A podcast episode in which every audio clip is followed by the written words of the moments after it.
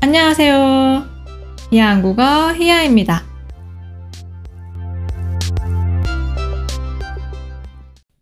안녕하세요, 여러분. 잘 지내셨어요? 우리 지난 시간에 동물 관련 표현들을 몇 개 얘기해 봤는데요. 사실 이 동물 표현들이 좀 다양하게 많이 쓰여요. 그래서 오늘은 이 동물 표현 2탄을 준비했습니다.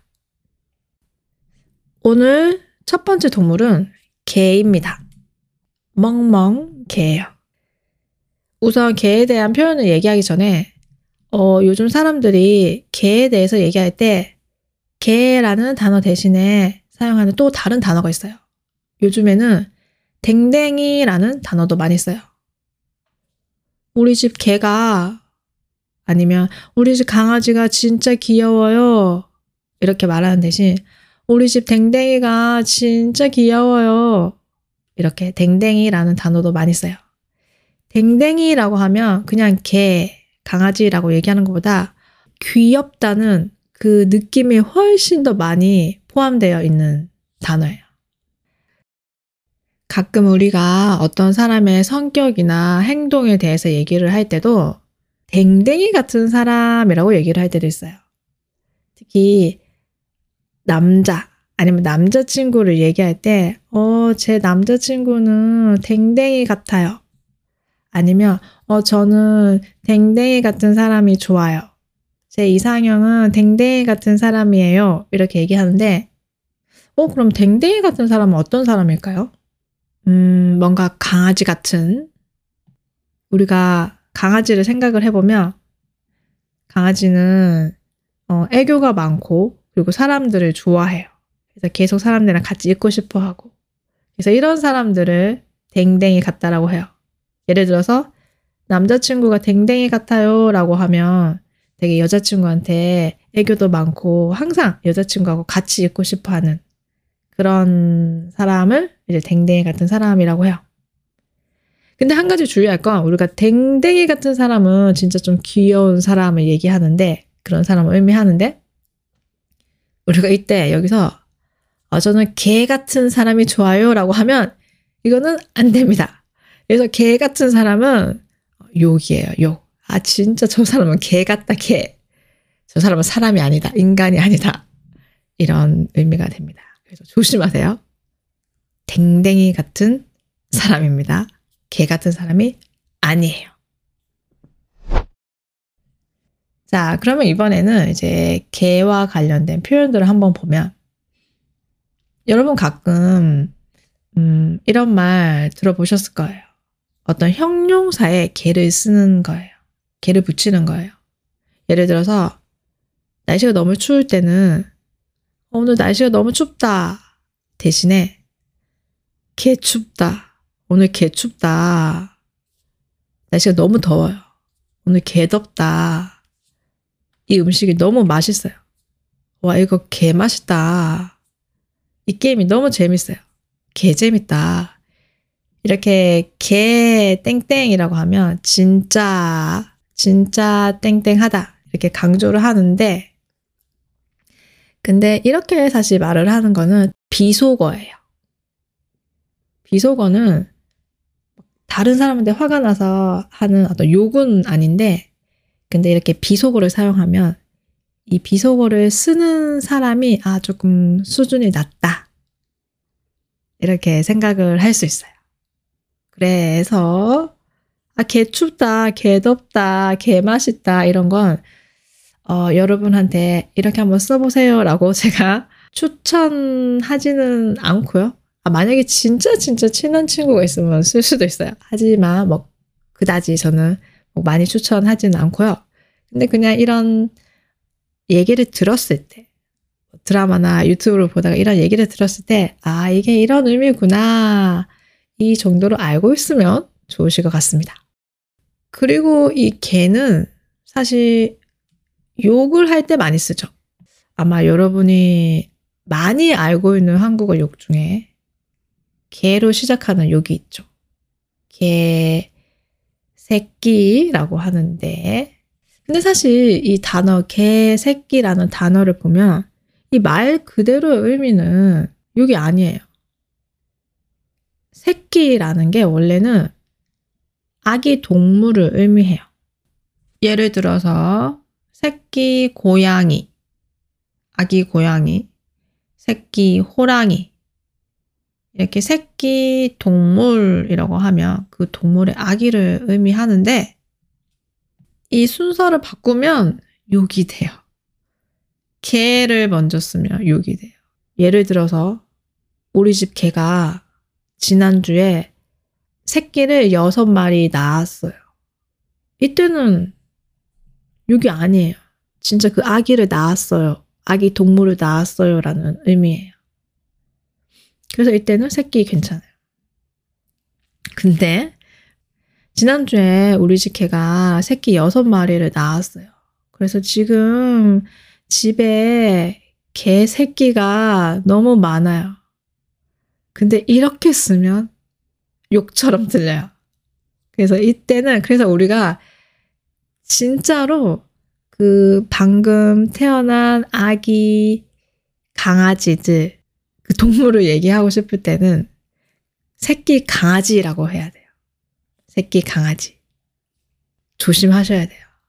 우리 집에 개 새끼가 너무 많아요. 라고 하면 진짜 이상하게 들리고 그 대신 우리 집에 새끼 강아지가 많아요. 우리 새끼 강아지 키워요. 라고 해야 해요. 강아지에 대한 표현은 또 하나 더 있어요. 우리가 강아지를 생각하면 되게 귀엽잖아요? 보통 할머니, 할아버지나 엄마, 아빠, 이 부모들이 똥강아지라는 단어를 자주 써요. 할머니, 할아버지가 손주들을 볼 때 너무 귀엽잖아요? 그래서, 아이고, 우리 똥강아지, 우리 똥강아지들 왔어. 우리 똥강아지 많이 컸네. 이렇게 말씀을 많이 하시고요. 그리고 부모님들도 자식을 보면 얼마나 귀여워요. 그래서 이제 애들한테, 아이고, 우리 똥강아지, 오늘 유치원에서 재밌게 놀았어? 이렇게 똥강아지라는 단어를 자주 사용해요. 그래서 가끔 할머니, 할아버지들이, 아이고, 우리 똥강아지라고 하면 이 아이들은 진짜 순수한 마음을 가진 이 아이들은 이걸 듣고 어 할머니 저 강아지 아니에요. 할머니 저 똥강아지 싫어요. 라고 하는데 사실은 이게 귀여워서 이렇게 부르는 거죠. 아이고 우리 똥강아지 이렇게 많이 하세요. 저도 예전에 할머니 집에 가면 항상 아이고 우리 똥강아지 왔어 이렇게 하셨어요. 두 번째 동물은 고양이입니다. 고양이에 대한 표현은 어, 요즘 특히 자주 쓰는 표현인데 이런 표현이 있어요.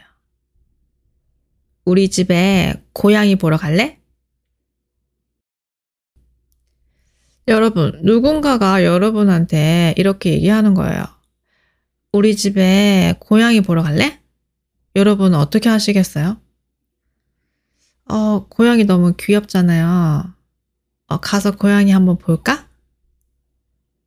이렇게 갈 수도 있겠죠. 그래서 어느새 그 사람 집에 가 있는 거예요. 들어가 있는 거예요. 근데 고양이가 없어요. 고양이가 없는데 왜 고양이를 보러 가자고 했을까요? 그래서 이 표현, 고양이 보러 갈래? 우리 집에 고양이 보러 갈래는 사실 고양이와는 상관없는 거죠. 사실은 우리 집에 그 사람을 자연스럽게 초대하기 위한 작업 멘트예요. 아직 사귄 지 얼마 안 된 연인이나 아니면 좀 호감이 있는 사람이나 아니면 썸남, 썸녀, 썸 타는 사람이 있을 때 그 사람을 어, 좀 집에 초대해서 아, 좋은 시간을 보내고 싶다. 이럴 때 쓰는 게 바로 이 표현입니다. 우리 집에 고양이 보러 갈래? 표현은 몇 년 전에 드라마에서 나왔어요. 드라마 대사였는데 그때부터 우리 집에 왔으면 좋겠다라는 의미로 사용하는 멘트가 되었는데 사실 우리 집에 고양이 보러 갈래? 그 이전에는 또 다른 표현이 있었어요. 뭔가 이 사람을 좀 우리 집에 초대를 하고 싶다. 아, 이 사람이랑 집에 가서 좀 좋은 시간을 보내고 싶다. 뭐 그 좋은 시간에 뭘 하는지는 여러분의 상상에 맡기겠습니다. 아무튼, 자, 이 사람이, 어, 이 사람이랑 더 시간을 보내고 싶다. 이럴 때 쓰는 멘트가 예전에는 다른 거였어요. 예전에는 라면 먹고 갈래 였어요. 이 비슷한 표현으로 영어에서는 넷플릭스 보고 갈래? 뭐 이렇게 얘기를 한다고 하는데 한국 사람한테는 넷플릭스보다는 라면이 더 세요. 라면 먹고 갈래는 참을 수 없어요. 특히 야식으로 먹는 라면은 아, 그 유혹을 진짜 참기가 힘들거든요. 근데 지금은 고양이가 라면을 이겼어요. 맛있는 것도 좋지만 귀여운 것도 참을 수 없죠. 귀여운 거. 귀여우면 끝이에요. 끝. 그래서 요즘에는 고양이 보러 갈래를 많이 쓰는데. 근데 이게 조금 헷갈릴 때가 있어요. 만약에 연인이나 아니면 뭐 썸 타는 사람이 이런 멘트를 날리면 이거는 좀 의미가 명확하죠. 아, 같이 집에 가자는 의미구나. 근데 만약에 어, 평소에 좀 친하지 않던 사람이나 아니면 뭔가 평소에 이 둘 사이에 뭐 아무 일도 없었는데 갑자기 생뚱맞게 우리 집에 고양이 보러 갈래라고 하면 이게 좀 헷갈릴 수 있어요. 이게 작업 멘트라고 알고 있는데 어, 이 사람이랑은 나랑 아무것도 없었는데 왜 갑자기 이런 말을 하지? 아, 이 사람이 진짜 고양이를 키우는데 그 고양이가 너무 귀여워서 자랑을 하고 싶은 건가? 이렇게 조금 헷갈릴 수가 있어요. 그래서 실제로 인터넷에 보면 막 이런 지문들이 있어요. 어, 제 선배가 갑자기 우리 집에 고양이를 보러 갈래? 라고 하는데 이거 무슨 의미일까요? 여러분은 어떻게 생각하세요? 제가 볼 때는 이렇게 말했다면 이건 그린라이트입니다. 이 선배가 평소에 이 후배한테 좀 호감이 있었는데 평소에는 표현을 못 하다가 이렇게, 이렇게 살짝 자신의 마음을 표현을 한 거죠. 그렇다고 봐요. 여러분은 어떻게 생각하세요?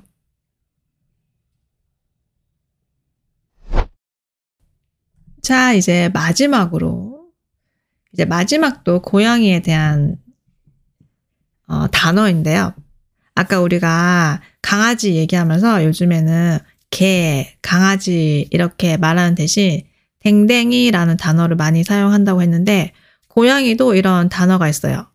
고양이는 사람들이 보통 냥이라고도 해요. 냥이. 우리 길에 보면 주인이 없는 길 고양이들이 많잖아요. 그래서 그런 길 고양이들을 길냥이라고도 하고 그리고 고양이들이 가끔 보면 되게 어, 살이 많이 쪄서 뚱뚱한 고양이들이 있어요. 그런 고양이들을 좀 귀엽게 똥냥이라고도 하고요. 그리고 또 우리가 고양이들을 보면 고양이는 사실 좀 일반적으로 좀 도도하고 주인도 별로 안 좋아하는 것 같고 애교도 없고 강아지들, 댕댕이들이랑은 좀 다르잖아요. 근데 어떤 고양이들은 고양이인데 꼭 강아지처럼 행동해요. 애교도 부리고 항상 주인을 찾고 주인 옆에 꼭 붙어 있고 싶어 하고 이런 고양이를 개냥이라고도 해요. 강아지처럼 행동하는 고양이. 그래서 개냥이에요. 개냥이.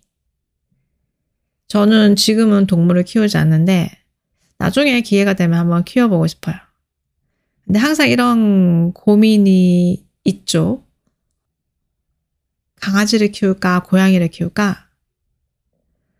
강아지가 애교도 많고 귀여운데, 근데 강아지는 좀 손이 많이 가요. 근데 고양이는 독립적이고 좀 더 키우기가 쉽다고 하잖아요. 근데 또 애교가 없어. 그래서 뭔가 둘을 좀 섞었으면 좋겠는데 그럼 이제 개냥이를 키우면 되는 거겠죠. 그래서 저는 나중에 고양이를 키우고 싶은데 진짜 완전 전형적인 고양이보다는 좀 개냥이를 한번 키워보고 싶어요.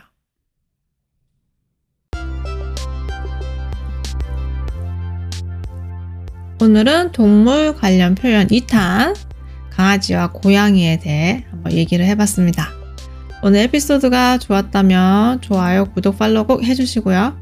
스크립트가 필요하시면 아래 링크를 확인해 보세요.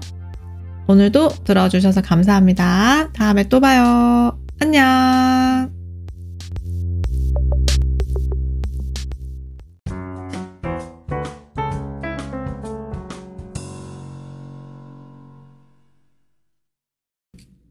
항상 희야 한국어를 들어주셔서 감사합니다. 희야 한국어는 모든 에피소드의 스크립트를 제공하고 있습니다. 일요일에는 줌 미팅도 하고 있습니다. 관심 있으시면 제 Patreon을 확인해 주세요.